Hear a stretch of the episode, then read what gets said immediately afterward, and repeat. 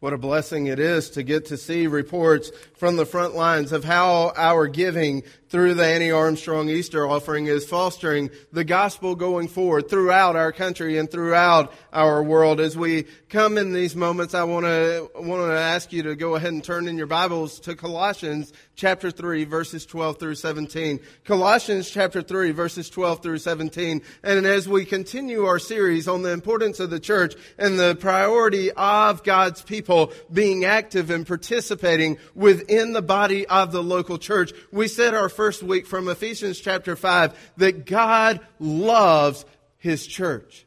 And whatever it is that our God loves is exactly what His children should love. The second week we said from Hebrews chapter 10 that we need the local church because it is the primary tool God has designed within this earthly realm to facilitate the flow of the gospel to the ends of the earth and to help in conforming the Christian to the image of Jesus Christ. In Romans chapter 12 we saw the third week that we are to worship God because of who He is and to serve Him through the gifts that He has so graciously given to us. And then last last week we looked at 1 Peter chapter 4 and we said that we are to be good stewards of the gracious gifts God has given to us to build up the body, that He has given us spiritual gifts and we as stewards must use them so that He might build up His body. Indeed, we said that as Christians, body worship and body building are not optional benefits for individual Christians. They are ordained blessings from or for God's children. Body worship and body building, they are not optional benefits for individual Christians. They are ordained blessings given by our great and gracious God. Today we are going to turn our eyes to the things that ought to matter most as we look for a church in which to partner, a church in which to participate, a church to which we should tie ourselves so that we might worship and serve our God faithfully. And as we begin, I want to begin by telling you about a young man who four years ago I had the privilege of meeting.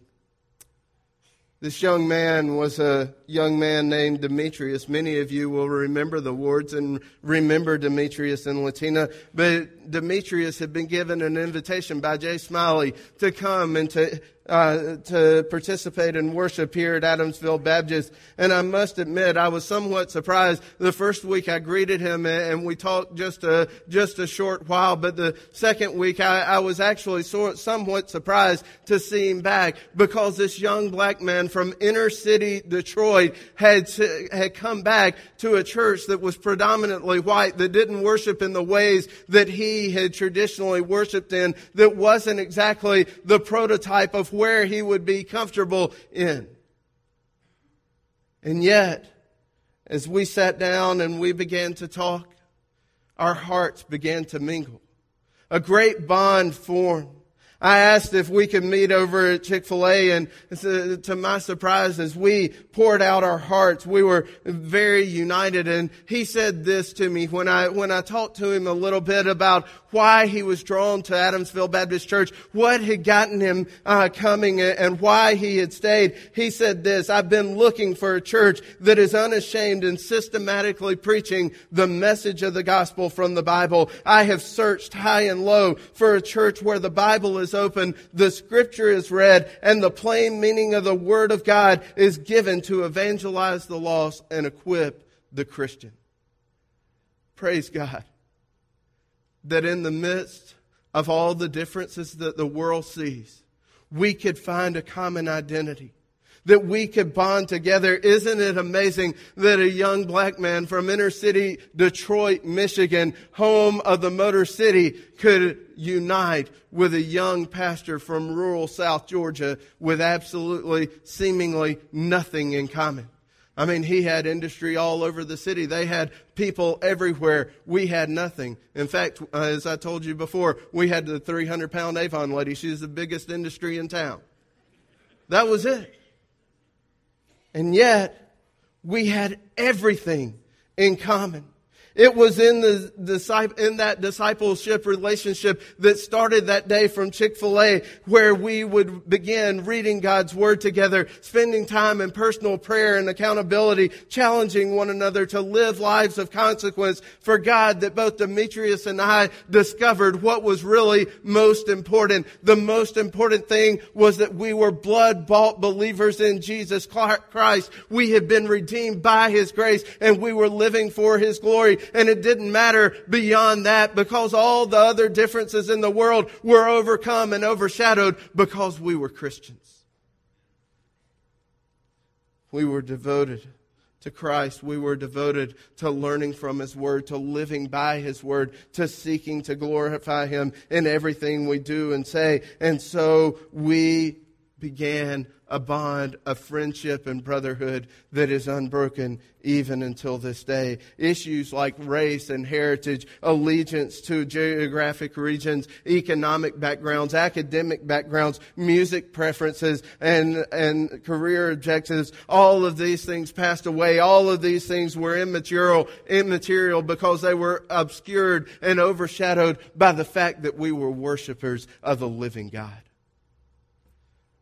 It is in our identity as Christians that the individual believer should find their most significant relationships. It is within the church of the living God, the family of faith, that we are to find our most significant relationships, our place where we worship God and where we serve God together. Here within this world, our relationship should revolve around those things that are central and not peripheral to God and to His revelation as we consider where to give ourselves in worship and in service service of God with the gifts that He has given to us, we must answer the question, what are the things that matter most within the church of the living God?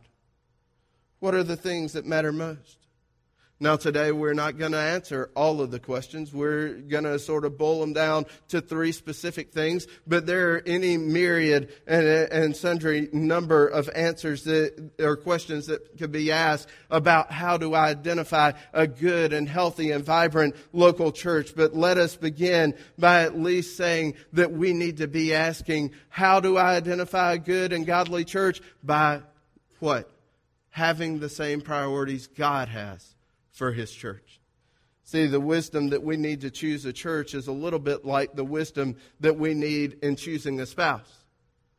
Now, ladies, it's okay to say that I prefer to find a young man who has wavy blonde hair and blue eyes, a strong chin, loves soft Italian music or soft uh, opera music, and good Italian meals and long romantic walks on the beach. All of those things are good. All of those things are valuable. All of those things are personal preferences. But listen, your priority should be to find a young man who has given himself completely to Jesus Christ and lives a life beyond reproach with character and integrity integrity and is trustworthy in every manner. You want a good husband, you find a godly husband, and you can't find a godly husband who doesn't love Jesus Christ. Listen, personal preferences are okay, but our priorities need to be rightly aligned, don't they? Both when it comes to the issue of marriage and when it comes to the issue of partnership or, or, partnership with the local church. We need to be willing to sacrifice uh, our personal preferences for the priorities of God's church. In the same way, it's, wrong, it's not wrong to want a church with some people our own age. It's not wrong to want a certain style of music, a specific style of speaker, or certain aesthetic looks within the church. But understand, those are all personal preferences. Those are not priorities according to God's Word. As we seek a church in which to worship and serve, we ought to have two lists. First of all, there ought to be the must have list, which are priorities that we have to have that are not going to be compromised for the church to which we partner. And secondly, there ought to be what would be nice to have. There ought to be a what would be nice to have. These are comfort issues. These are places where we find comfort and acceptance. But listen, the things that matter most to us ought to be those things that are priorities to God and his family within this world. If we're going to join and partner with a faith family in seeking to expand God's gospel kingdom throughout the world to the ends of the earth, then you and I must have the same priorities of our God, and we must see the things that matter most. Let's look there in Colossians 3, verses 12 and following, and see God's call for his people uh, who are to be his witnesses within the watching world. Let's stand now and honor the, this, the reading of God's holy and inspired word. It says in Colossians chapter 3, verses 12 and following, So, as those who have been chosen of God, holy and beloved, put on a heart of compassion, kindness, humility, gentleness, and patience, bearing with one another and forgiving each other. Whoever has a complaint against anyone, just as the Lord forgave you, so also should you. Beyond all these things, put on love, which is the perfect bond of unity. Let the peace of Christ rule in your hearts, to which indeed you were called in one body, and be thankful. Let the word of Christ richly dwell within you. With all wisdom, teaching and admonishing one another with psalms and hymns and spiritual songs, singing with thankfulness in your hearts to God. Whatever you do in word or deed, do all in the name of the Lord, giving thanks through him to God the Father. Lord, we ask now that we indeed would do all things by your grace and for your glory that we would do all things in a way that honors you and pleases you, in a way that reveals the gospel, Father, not only to our church, but to our community. Lord, give us lives of influence. Father, let us see our sin where we fall short of honoring you in everything, in every area and aspect of our life. But Father, show us our Savior. Let us surrender our lives to Him. Let us commit ourselves to be conformed to his image. Lord, may you lead us and guide us now. And Father, make our priorities the things that matter most to you. In Jesus' name, amen. As we come in this, this morning, we see in this passage that as Christians, God, God's Word should define the priorities for our local church. If you want to know what should set the goal, what should set the platform, what should set the priorities for a local church, here it is. God's Word should set the goals and the priorities for the local church. The church must be, uh, must be a people who value God's Word, who teach God's Word, who live out God's God's Word each and every day. You want to find a partner, a place you can partner with that you can be a part of the gospel ministry of Jesus Christ, then you look for a church that is centered upon knowing and valuing and living under, under uh, the wisdom of God's Word. You find yourself in a church who is willing to teach God's Word without compromise and take firm biblical stands. You find a place where the people live out the gospel in the midst of their daily lives. That's a church to be excited about. That's a church to be a part of. That's a church where we can partner for indeed, that's a church that has at its heart the things that matter most to God. Let us begin in verse 16 and let us ask ourselves the question today uh, within our church, do we value, teach, and live God's Word? do we value, teach, and live God's Word? First of all, in verse 16, the first part of verse 16, we see that the church must value God's Word, that God's Word is to be living within us. Let the Word of Christ richly dwell within you. The first priority for any true church seeking to serve Jesus Christ upon this earth must be that His beloved bride and bountiful body loves and is devoted to God's Word.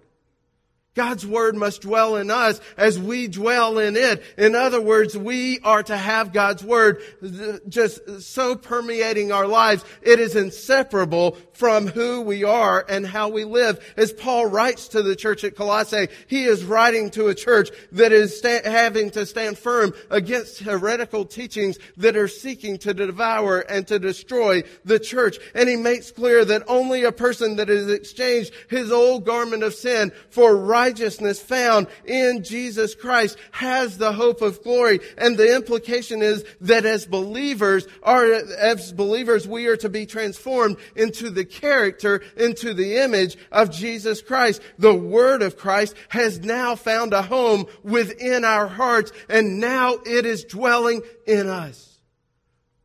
We are not just hearing, but we are heeding God's Word. See, it should not come and go. It shouldn't just show up occasionally in our lives. It shouldn't be a vacation destination which we visit occasionally. God's Word is to dwell in us, it's to live in us. Eugene Peterson, in his translation of the message, says, Let the word of Christ have the run of the house. Give it plenty of room in your lives. Think about that. Does God's word live within you and live within I in such a way that it has complete control over our lives, that it controls what we say and how we think, how we speak, how we talk and walk. Listen, we, if we are truly Christians, must have the Word of God living within us, saturating us. In 2 Timothy chapter 3 verses 16 and 17, Paul has told young Timothy why it is important for God's word to saturate his life when he says all scripture is God breathed and profitable for teaching, for reproof, for correction, and for training in righteousness. Why? So that the man of God may be complete, equipped for every good work. God wants you to work. He's got a ministry for you. He's got a service for you to complete. He's got got something for you to do and something for you to say. And the question for you and I today is the question, are we letting God's word dwell within us? Are we letting it control us? See, a God glorifying, Christ exalting, spirit led church is one that will be governed by God's word. They value God's word, but they let it govern their decisions, their hearts, their intentions. There are some churches that appear on the outside to be serious about God's word. Oh, they've got it printed in their bulletin. Maybe they have it scattered on the walls. Maybe they even make reference to it occasionally within the course of the worship service. But the pastor may stand up and read a passage of scripture scripture to pretend to present biblical material only then to depart from it and to share his own personal priorities and opinions. Oh, yes, these pastors may be very engaging. They may be very entertaining, using all sorts of scripture as condiments to the dish that they are serving. But the reality is, God's word is never to be relegated to a condiment that seasons our messages. It is to the, be the meat of the message. It's to be the core of the message. The, indeed, the reality is the preacher is to have the Word of God living within him and his message in such a way that it is clearly evident that that, that what God has said in his Word is exactly what the preacher is saying in his message and what he is saying in his message is precisely the meat of what God intended his Word to say. The Bible is indeed the revelation of God given to man for the salvation of the sinner and the the sanctification of the saint. And what God, the Word of God is exactly what God intended to say in exactly the way He intended it to be said for exactly the purposes He intended to say it. We must never move away from that we must never compromise. Donald Whitney says this, the kind of church you want to be a part of is one where the Bible, when the Bible is read at the beginning of a sermon, you can be confident that what follows will be built upon it. God made our hearts and only He knows what we need most. And He made our hearts for the Word of God. Nothing nourishes us like God's message. Let me ask you this morning. Where do you seek your nourishment? Do you just want to be entertained? Do you just want to have somebody placate you and play games and not prepare you to walk and to live in a strong spiritual life under the, under the leadership and direction of God's Word. If you do, there are any number of churches within our culture that will provide that. But listen, we should not be placated by being engaged and entertained. We should be satisfied when the Word of God is read and systematically taught and exposes our lives to what God wants us to be. Charles Spurgeon said the Word of God is like a caged lion, and indeed all we need to do is set the line mind free and it will defend itself. Listen, pastors are not to be peddlers of self-help, psychobabble, and prosperity. We must be people who preach the book and have the Word of God dwelling in us and, and ruling and reigning over the course of our lives. Listen, when we look for a church, we are to look for a church that values God's Word by submitting to it and being governed by exactly what it says. The Word is to dwell in the people in the church, from the pastor who's in the pulpit to the people who are in every pew. Listen, the Word of God is to direct our thoughts, our actions, and uh, the intentions of our hearts.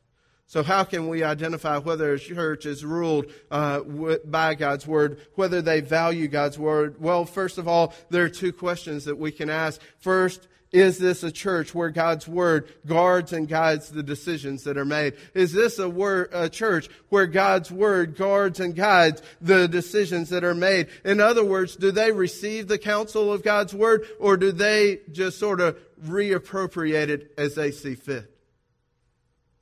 Let us, Adamsville Baptist Church, commit ourselves to being first and foremost a church that receives every word of God's revelation in Scripture. And as we receive it, we live it. We let it tell us what to do. We don't try to fit it into our systems. We give ourselves completely to it. Second question is, does this church uh, receive sound doctrine? And does sound doctrine really matter?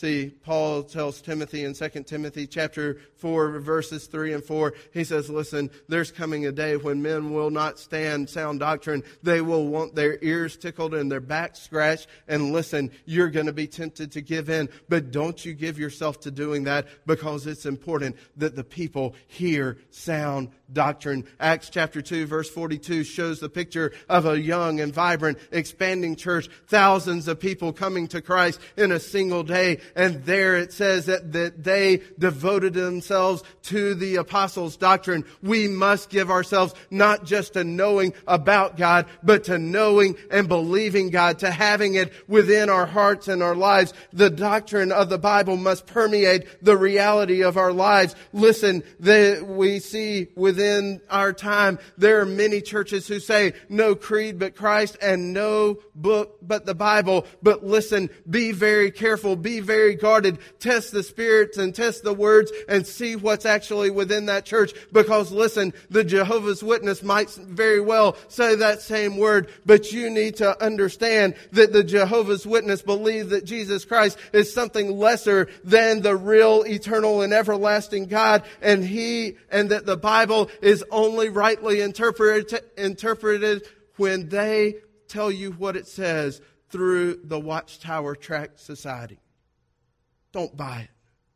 The Mormons will tell you, oh, yes, we believe in Jesus Christ, but they won't tell you that they believe in a created Christ who is not God Himself. They will not tell you that indeed they believe that you have to have the works of Joseph Smith to really tell you what the Bible says. That's not God's Word. If you value God's word, it's going to rule and reign every area and aspect of your life. And so we need to be a church that values God's word. Let God's word dwell in you as you dwell in it. Secondly, the church must teach God's word. At the end of verse 16, he goes on to say, not only is the word of God to richly dwell within you, but with all wisdom, you are to be teaching and admonishing one another with psalms and hymns and spiritual songs. See the centerpiece, and, and, so here we see the church must teach God's word, not only value God's word, but teach God's word. And the centerpiece that displays the church's reality uh, of valuing God's word is that it will take as the source and the substance of all of its teaching the word of God. It won't make it, it won't make opinions. It won't make personal preferences a matter of the teaching. It will make God's word the central issue of their teaching. He says two, he uses two words to describe the proclamation of the local church here in this passage. He says, first of all, teaching, and that is a positive instruction of those around you with the, through the faithful exposition of the scriptures. In other words, you are teaching faithfully how someone is to live in godliness. You are telling them the commands of God and what he has said that the believer in Jesus Christ is to do. But secondly, he says, in addition to the positive aspect of proclamation, which teaching, he says you are also to be doing what? You are also to be admonishing one another. And this is the negative aspect to proclamation of God's word. You're not just to tell each other what you are to do, but in that case, in that time, when somebody falls into sin, you are to confront it faithfully and tell them what they are not to do as well. See, Christians teach and admonish one another when they worship together in order to spur one another along to love and to good deeds, according to Hebrews chapter 10 through the teaching and admonition of God's word, new believers learn how to live as the children of God when they observe the older saints seeing, understanding, reading, and studying and applying God's word faithfully, when they see them imitating Jesus Christ, when they see them coping with the passions of the flesh and reacting spiritually when love and unity is tested within the body of believers within the local church. Indeed, at that moment, those young Christians look up to the older Christians and they see how to rightly divide, interpret, and apply God's Word.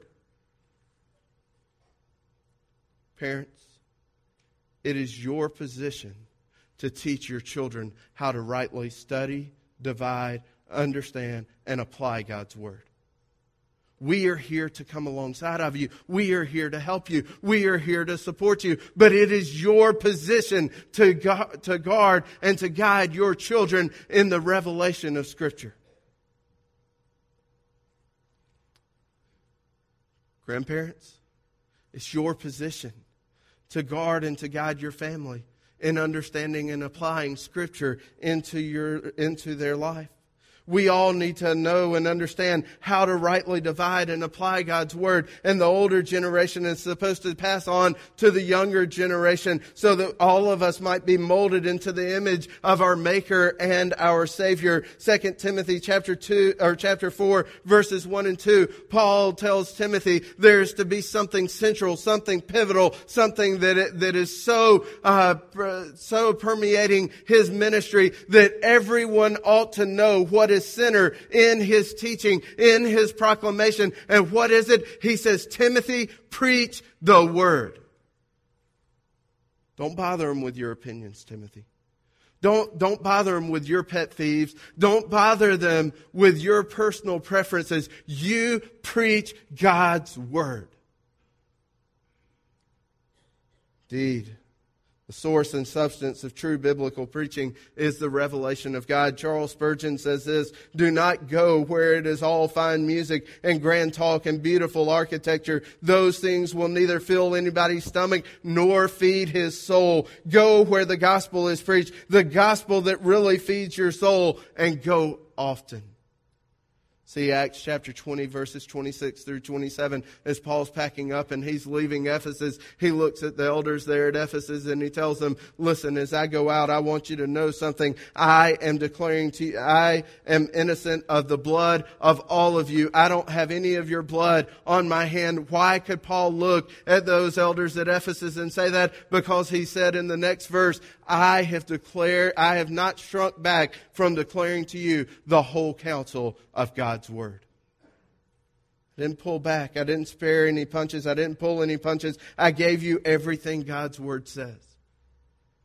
See, the church's teaching from cradle to grave ought to center around the scriptures. And the, understand this, the cornucopia on the table of our teaching is to be the gospel of Jesus Christ revealed throughout the text of scripture. Jesus Christ says all of the writings, all of the law, and all of the prophets are about me. In the New Testament, it is obvious that the whole point of the New Testament that is the revelation of the living Messiah, Jesus Christ. And the question for you Sunday school teachers, Awana workers, children's ministry workers, youth workers. The question for all of us is, is the center point of our message the center point of God's revelation? See, the gospel is the salvation of sinners. It is given for the salvation of sinners. And the gospel is what sanctifies, sanctifies sinners.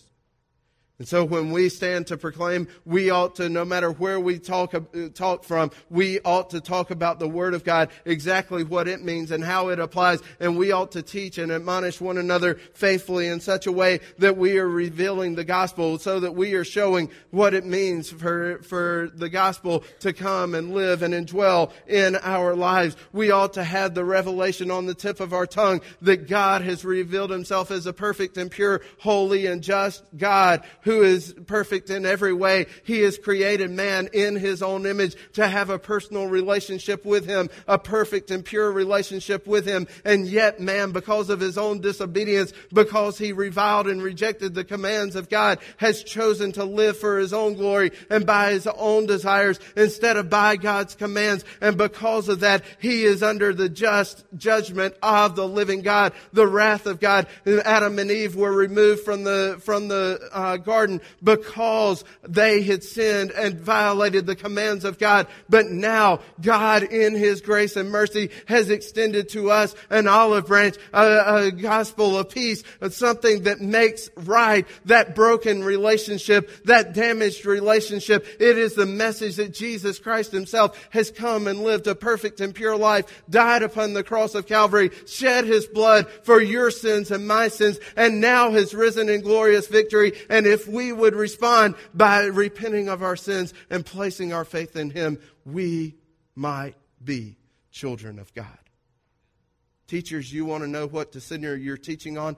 That's what you center your teaching on. Doesn't matter if you're in Genesis or Revelation, you center your teaching on the central message of the Bible, God's gospel. Let me add, there are two questions we can ask in this area of whether or not a church teaches God's word. First of all, is the gospel the central message of the church? Is the gospel the central message of the church? Secondly, is there a biblical admonition, correction, and discipline for those that claim Christ? In other words, when someone is, says that they're a Christian, but they are not walking as a Christian, is there a biblical admonition and discipline and correction for those that claim to be Christians. See, we have to have two focuses within the church. We've got to love people enough to reach out to them and offer them the gospel so that they come in. That's missions. But secondly, we have to love them enough to discipline them at times too. And see, the real question for a church is not just whether or not we love people enough to bring them in, but at times, do we love people enough to kick them out? Not popular in our culture. Well, I want to be here. I want to be a part. Are you living by the commands of Christ? Are you obeying his commands? If not, we as a church have a responsibility to confront sin within the camp and call for repentance and restoration. Or otherwise, we have to divide and, and remove that person. Not, not in response, a violent response to something done to us, we must be willing not just to love people enough to bring them in, but we also have to love people enough to put them out. Those are questions that will guide to see whether a church is willing to proclaim God's word faithfully, teach God's word faithfully, both in teaching and admonition. Thirdly, this morning, the church must live God's word. The church must live God's word. Look there in verses 12 through 15. So, and listen and just let this sink in. See, ask yourself this question as I read through this passage. Say, would those who love me most and who know me best, would they say, this is the description of my life? Listen to it. As those who have been chosen of God, holy and beloved, put on a heart of compassion, kindness, humility, gentleness, and patience, bearing with one another and forgiving each other. Whoever has a complaint against anyone, just as the Lord forgave you, so also should you. Beyond all these things, put on love which is the perfect bond of unity. Let the peace of Christ rule in your hearts, to which indeed you were called in one body, and be thankful.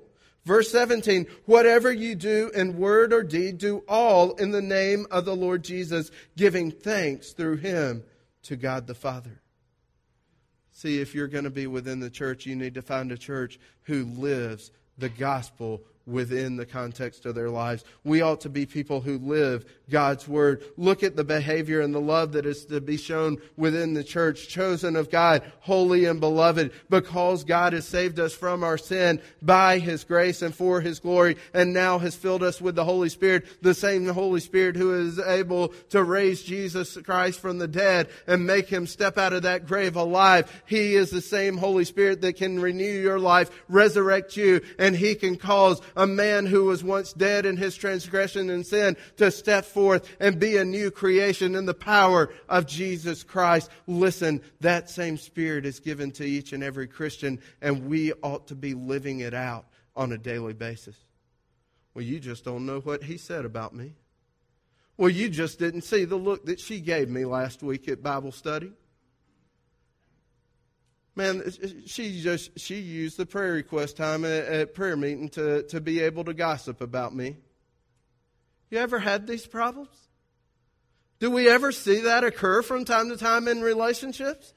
Absolutely. But it should not be that way. For indeed, as blood bought, redeemed believers in Jesus Christ, sons and daughters of the Most High, empowered by the Holy Spirit, we are to respond in compassion and love and peace. Our words and our works in every area and aspect of our life are to display a love and devotion to Jesus Christ as Lord above all. How would those that know you best and see you most say that you're doing? How, how would they say you're doing in these areas? See, we are to be ruled by the Word of God. How we speak to others is to be a direct reflection of our re- relationship with Jesus Christ. Psalm 19:14, the psalmist prays, "Let the words of my mouth and the meditations of my heart be acceptable in your sight, O Lord, my rock and my redeemer." Let me ask you, when have you justified your words? Before the living God? Well, God will understand. I mean, after all this isn't Sunday morning, it's Monday morning. And he's being mean. She's being cruel. Sister has caused me all these problems. Secondly, not only in the words, but in the works, how we work for others uh, also reflects our relationship with Jesus Christ. Whatever you do in word or deed, do all in the name of Jesus Christ. See, Colossians 3.23 sort of spells this out. Whatever you do, do your work heartily as for the Lord rather than for men, knowing that your reward comes from who? From God.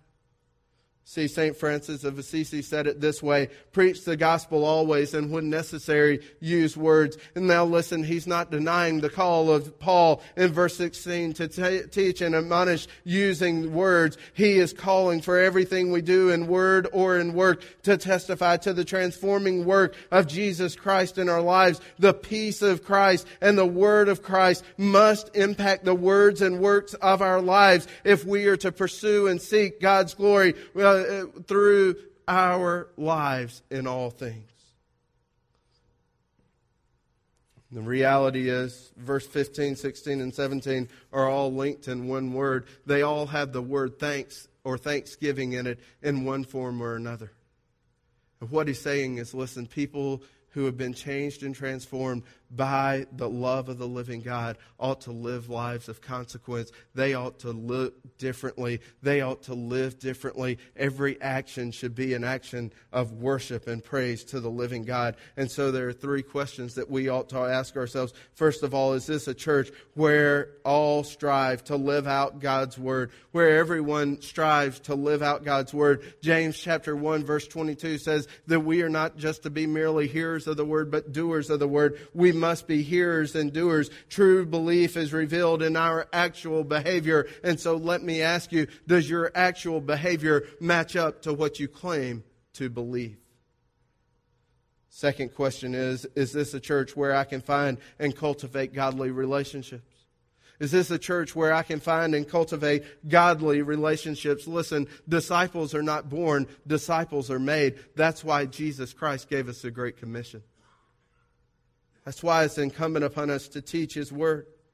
We each should have one hand reaching back to someone behind us, bringing them along in the faith, and one hand reaching out before us to someone in front of us who is helping us to come along and to grow in the faith. We ought to see ourselves as Proverbs 27, 17 says, as iron sharpening iron. Well, Pastor, I just come on Sunday morning and I sit for an hour and 15 minutes and then we get up and we go on home and I never bother to relate to anybody or live in a personal relationship so that I might be changed and transformed into the image of God, then you're missing out on the local church experience. Listen, come Sunday mornings at 9:15 and be a part of Sunday school. Find some personal relationships. Build a small group within your Sunday school, a, a, group that you can study God's word with.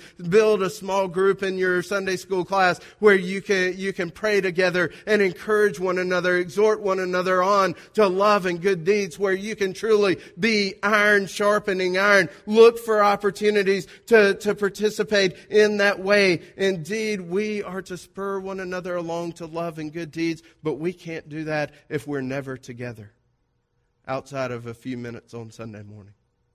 Look for those opportunities.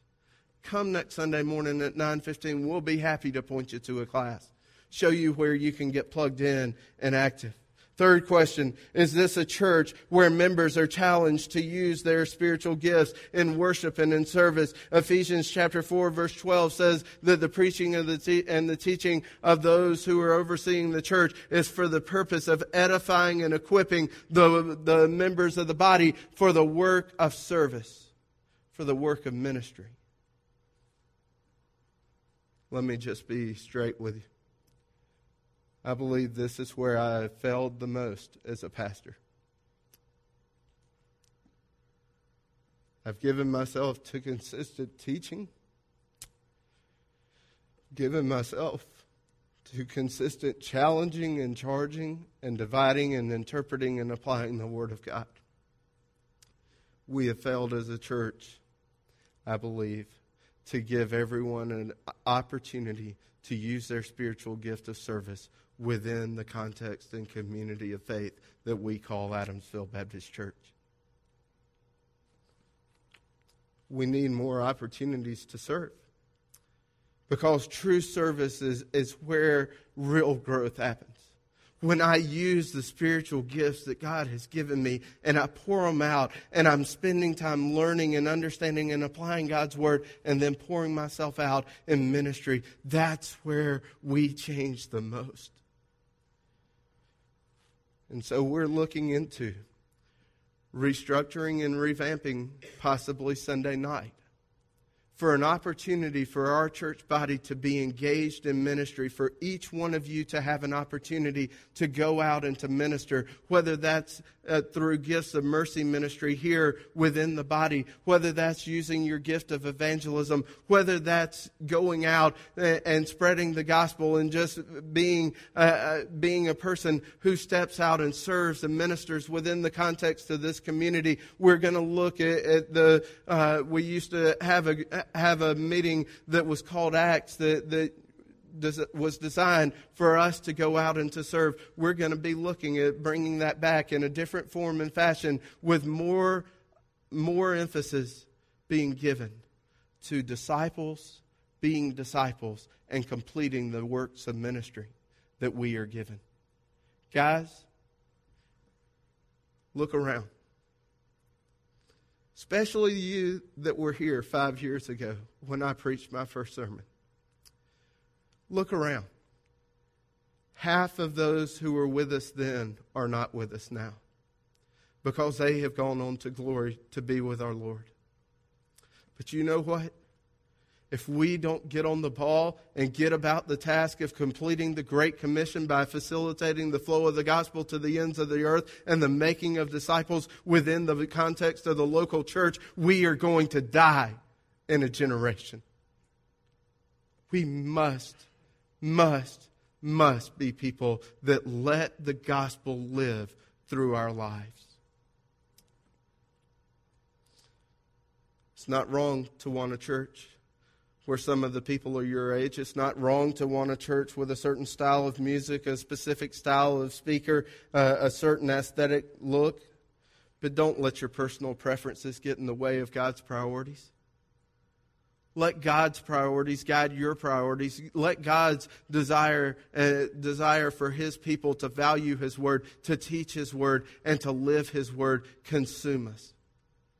Let it change us to have a heart like our Lord's. Father, as we come to the close of this service today, we ask that you would change us and transform us into your image.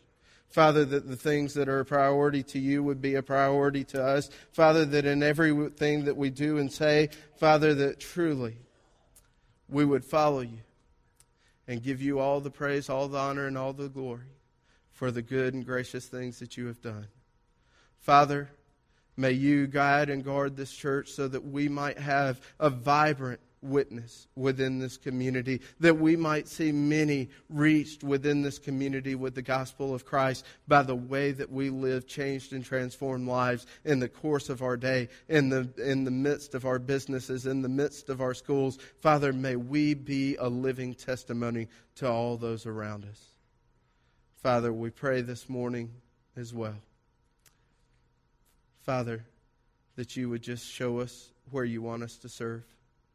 And Father, that through the power of the Holy Spirit, you would give us the strength that we need to step out and to do your work. Father, let us follow you wherever you lead. In Jesus' name, amen. Let's stand now and